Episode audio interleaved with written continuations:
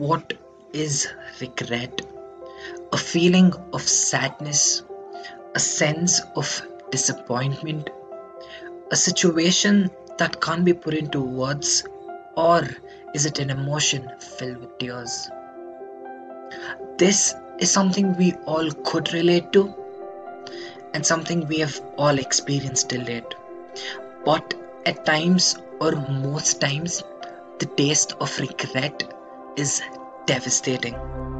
Today, I'm not going to put out the negative aspect of what it is. What we all would want to know at this age is how do we rise when failure strikes? Hey, everybody, I hope you're doing well. My name is Bhavesh Jain, and welcome to the Daffodil Dance. You see, Jeff Bezos knew that if he failed, he wouldn't regret it. But the one thing he might regret is not trying.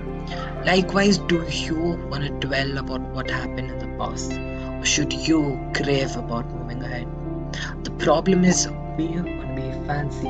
We want to be fancy for having nothing. The pain of regret or the taste of regret is unexplainable. Regret is a poison that can't be put into words, and that is something a lot of people go through. They undergo depression, bipolar disorders, psychological disorders, and I ask myself, what next? This podcast that I have launched today would cover thoughts, messages, interviews where we would have people sharing their stories, sharing their hardships of what life actually is. Very unorthodox podcast, but it's going to be a podcast that will make sense to each one of you.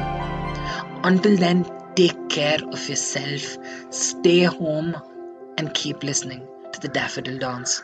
Thank you so much.